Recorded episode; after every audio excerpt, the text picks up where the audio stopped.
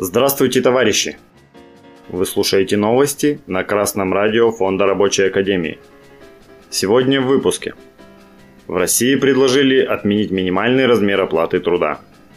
Богатые россияне оказались в числе покупателей самой дорогой недвижимости Испании –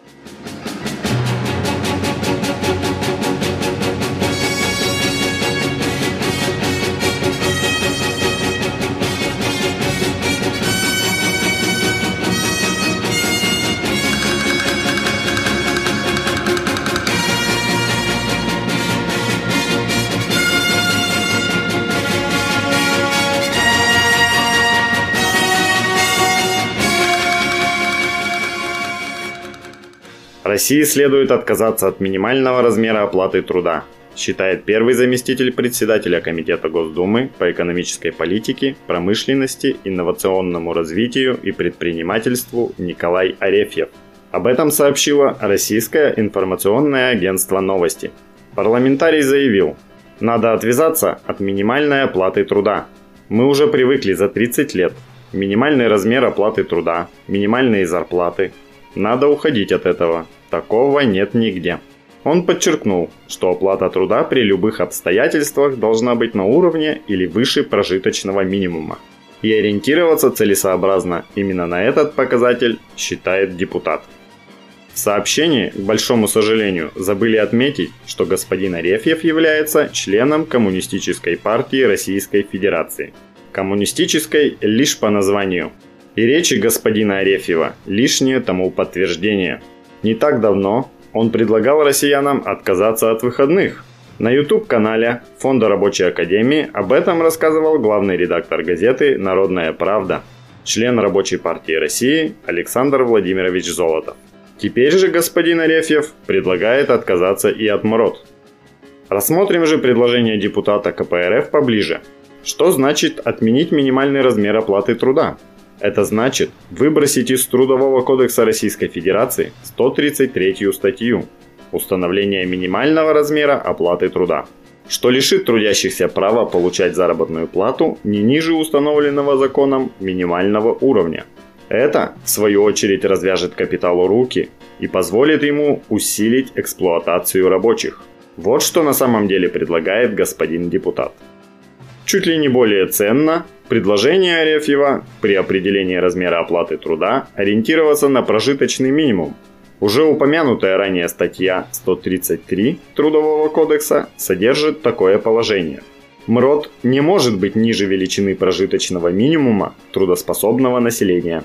Однако фактически на 2021 год минимальный размер оплаты труда в России в целом составил 12 792 рубля – тогда как прожиточный минимум почти на тысячу меньше, всего 11 653 рубля.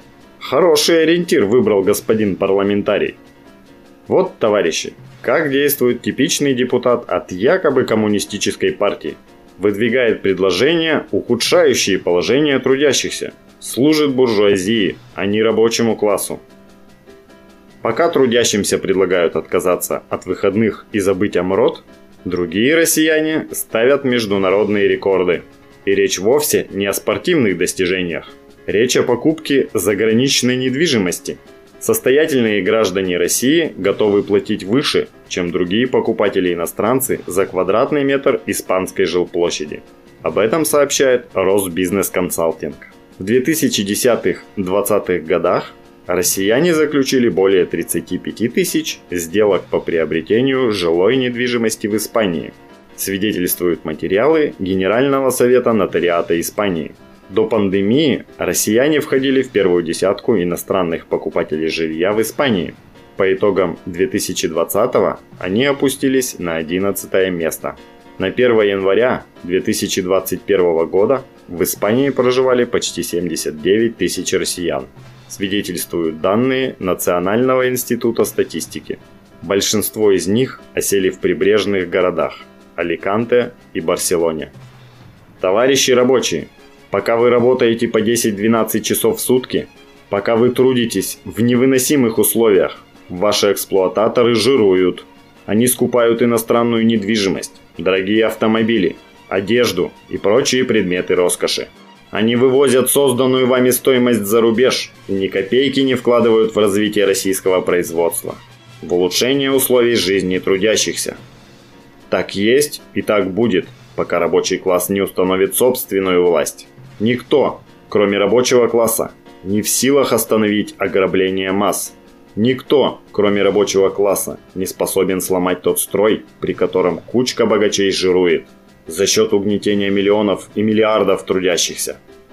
Товарищи, организовывайтесь на предприятиях, боритесь за улучшение условий труда, за повышение заработной платы, за шестичасовой рабочий день. Это первые шаги к установлению диктатуры пролетариата, к установлению советской власти. Помните, только соединившись со своей партией, рабочий класс сможет освободить общество от цепей капиталистического рабства.